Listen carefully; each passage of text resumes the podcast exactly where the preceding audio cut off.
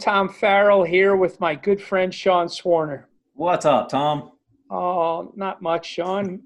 Another uh, Hope podcast on the docket for today. Helping others persevere every day. And today, I would like to delve into a topic that's important to me and knowing you for as long as I have. I know it's important to you as well, and that's how one person can make a difference in somebody's life, whether it's a simple phone call, whether it's a text, whether it's a, a, financial benefit to somebody. There's all sorts of different ways that we can make a difference in somebody's life. And what I want to really hone in on is how that how you can just really change the course of just one person's life. So wanted to put that on the table and, and see what you thought of that. Well, I, I think you're absolutely right, and it's it's definitely something that that's near and dear to my heart too. And the the first thing that comes to mind when you mention that is kind of like the uh, the pebble and the ripple effect. You know, you toss a pebble into the water and it ripples out. And that one person using that that pebble as an analogy for a person, when that person makes a difference, it can those waves of good or the waves of bad, whatever the type of energy that person's putting out, can trickle out there and it can keep growing and growing and growing and growing. So one little thing can make a huge difference. Whether, like you said, it could be a text, it could be a phone call, it could be, you know, hopping on a Zoom phone call, it could be in person, just telling somebody something. Um, on on the bad side, now that we're we're talking about, it, I just remembered this story last time I was in New York, I was walking through, um, I forget, maybe it was like 52nd Avenue or something like that. I was going to uh, Times Square. And as I'm passing this homeless guy walking on the street, he locks eyes with me and he looks at me and he, right in my soul, looks at me and goes, You're going to die today, man. I was like, well, I, I, I appreciate it. That, that kind of got in my head. And I was thinking, well, hell, should I go, should I go back to the room and just like stay in bed all day? so I, I just looked at it. I was like, hey, thanks, man. You know, have, have a great day. So it can go either good or bad, I think. Yeah, that's completely the opposite of the conversation that I'm hoping to have with you today.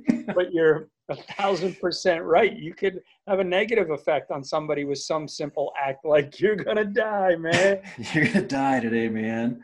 Um, but, but I'm, I'm sure there's people that you come in contact with on a daily basis who pick you up, and I, I call them contagious. Like their personalities are contagious, and I like to surround myself with those type of people. And um, what are what are some of the things that you like to do to to bring hope to other people? You know, I, I like what you said. Attitude's contagious, and I've I've actually um, posted this on social media, jokingly, where I where I say something like "attitude's contagious, go spread an infection" or something like that, you know, and and and a good one. But I I, I remember there was a uh, a time when I was kind of low. And it was when I first started speaking, doing you know, corporate talks years ago. And I was at an event, and it was just super hard. I couldn't get any bookings. No one would would listen to me. You know, I guess I don't even know if anyone was listening to me now. I, I know you are, so I appreciate that. So it was it was tough, and I was down on my luck. I just was bouncing from home to home. Believe it or not, I was actually homeless for a while. I was living on friends' couches. You know, I didn't even have a place to live. I couldn't afford it. And I was giving a presentation at a cancer event, and I believe it was some sort of a prestigious award event. And I'm up on stage speaking and, and telling my story of, of, survival. And when I'm doing that in, in front of, um, you know, thousands of people who've been touched by the illness, it's, it's really emotional. So I, I speak from the heart. And afterwards, I, I, always try to do my best to just hang around for as long as humanly possible to meet everybody who wants to talk to me. And this one lady, I'll, I'll never forget it. And it, it's still emotional to this day. You know, I was, I was, questioning what I was doing and if my life was on the right path and if my values were in the right place and if, if I had, um, if, if everything was going to work out, basically, if, if I, and if my life had purpose. So I was, I was standing at the edge of the stage and there was a long queue of people, long line of people, you know, maybe 30 or 40 people. And everyone was coming up telling me their story. And I could see this next lady who was coming up. um, I could tell that she was just she was she lost it. You know, I could see her mascara running down her face, and and her um, her makeup was just all over. It just just seeping down her face. Her eyes were bloodshot because you could tell she she'd been rubbing them. And she came up to me. She was next, and she just grabbed onto me, and she just gave me the biggest bear hug, and buried her face in in my chest, and she lost it. You know, and I'm doing the best I can to choke back the tears and, and not let go. And I'm trying to be strong for her because I think in, in that time she needed it. And she she's finally composed herself and she leaned back and and she started apologizing like like it's it's perfectly fine it's it's it's amazing that you can um, share these these emotions with with a stranger. She said yeah but there's there's something else i need to tell you. And she told me that she within the past six months she lost her husband to cancer she lost her son to cancer and she got diagnosed with a, her third time with cancer. So in the past six months she lost two of her her family members and she got diagnosed again for the third time. And she told me that in her hotel room, she had a bunch of sleeping pills, alcohol, and a suicide note. So after she proceeded telling me this, she told me that she was up in her room getting ready to take all this stuff and she was getting ready to end her life. And she told me that she forced herself to go to one more presentation and it just happened to be mine. You know, I, I firmly believe that everything happens for a reason. And she came up to me afterwards, like I said, and she told me that I, listening to me talk, she said, You saved my life. So she didn't commit suicide. She didn't take the pills. In fact, she, she went back to the room and I, I wish I could have just somehow stayed in touch with her, but she looked at me with tears flowing down and I lost it then. And after she told me that I, I saved her life. Uh, unbelievable story. Every time I hear you tell that story, um, it, it really hits home with me because that's the root of what I wanted to talk about today you, one person, connected with one other person. There's a thousand people that were in that audience, but you actually connect it with that one person and you change the course of her life because of you sharing your story. And so I, I believe it. I, pr- I, try to practice it as much as I can in my daily life. Um, I, I begin at home with my kids and my wife, and then it kind of spiders out into people that I work with and then I come in contact with. And I, I, want, you know, to, to try to spread that message to maybe the analogy I always like to do, you use the pebble mm-hmm. in the, in the pond and, and I'll use the pebble on a windshield and you know how the pebble hits the windshield and all of a sudden one little crack starts to just spread across your whole windshield and you can't see eventually because of what this one little pebble from the highway did. So take that little pebble and go out there and, and pick up your your um, cell phone, pick pick up your computer, send a note to somebody, and it's amazing when you connect with somebody the difference you can make. And a lot of times what I experience is don't you're going to be better off if you don't expect anything in return. So if you're sending a text in hopes that you're going to get a text back, it doesn't have the same power. If you send a text and just send it out there into the atmosphere and hope that it makes a difference with somebody, it, it usually does. And sometimes it feels like a one way street, but my advice would be keep plowing down that one way street because I know for a fact you're making a difference. Absolutely, and uh, I love the windshield uh, analogy too. And as you know, I, I, take a group up Kilimanjaro every year, and it's it's a fundraiser for the Cancer Climber Association. And what we do is we take a group of survivors. We're now up to uh, paying for three survivors trips, but the one of the initial ones we had we take one survivor every year to Africa. We do a seven day hike up Kilimanjaro and a five day safari through the Serengeti and everything. And the what they do is the survivor who goes that year is it's his or her responsibility to raise funds for next year's survivor, kind of paying it forward in, in the cancer family. And one of the first guys that went on the trip, his name's Pete, and he was actually going through treatment. And this was back when I was finishing up the the Grand Slam, which is Everest in, in the highest mountain on every continent. And ESPN was there. They did a, a, a story, and he was going in for his, his his treatments and he was at the edge of his he was just done he was at the end of his rope and it was uh, impeccable timing because somebody gave me his cell phone number. He and this is from his his story. He tells me all the time, "Thank you," but he was in the hospital and he was he was ready to quit. And he said, "Look, I'm I'm done. I'm not going to take any more treatments. This I'm fed up. I just can't do it anymore. You know, life is just overwhelming. I I, I quit." So somehow, someone I think it may have been his sister, um, or maybe his wife at the time, sent me his number on uh, social media, and I just sent him a quick text and I think all it said was, hey, check this out. And it was a link to that ESPN piece. And he told me that after he watched that, he, he called the nurses. He's like, get in here. Let's do this. Let's do this. He's like, I was ready to run through a brick wall. And he said that, again, that, that I, I saved his life. But I, I don't think it's, it's me who's doing it. I think it's the people who actually just, they're just potentially low on their, uh, they're low on themselves. They're just down, depressed. It's it's it's a moment. It's not a, a stationary, um, a, a permanent condition. You know, and they just needed something to help them boost up and get out of it. What boosts you up the most, Sean? What who who gets you out of it? Because I know there's a lot of people, having been around you so much, who come to you, and you're the one who's got to be their energy supply. But who, who in your world boosts you up? Who do you look to? Uh, people like Tom Farrell. people like you man. You you have i'm serious. You you have a family. You have every you have everything. You're you're someone who's who's in my eyes um, a hero. You know I, I look up to you as i don't want to say a father figure because i don't want you to, to feel old but Thanks, brother. i look up Thanks, to you as I, I look up to you and and other people as well. But when people when when they're constantly looking for that energy you know they're, constantly looking for someone to unload on. And and it does happen quite often because when i'm done giving a presentation it never fails. People come up and they they want to share their story. They just need that platform. They they need that safe space to come share it with someone who actually probably understands.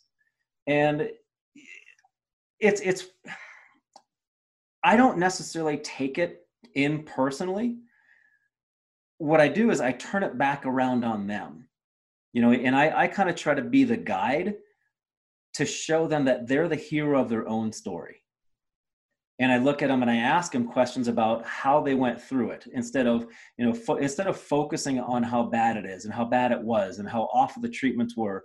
I look at them and I ask them questions like, well, how are you stronger now because of that?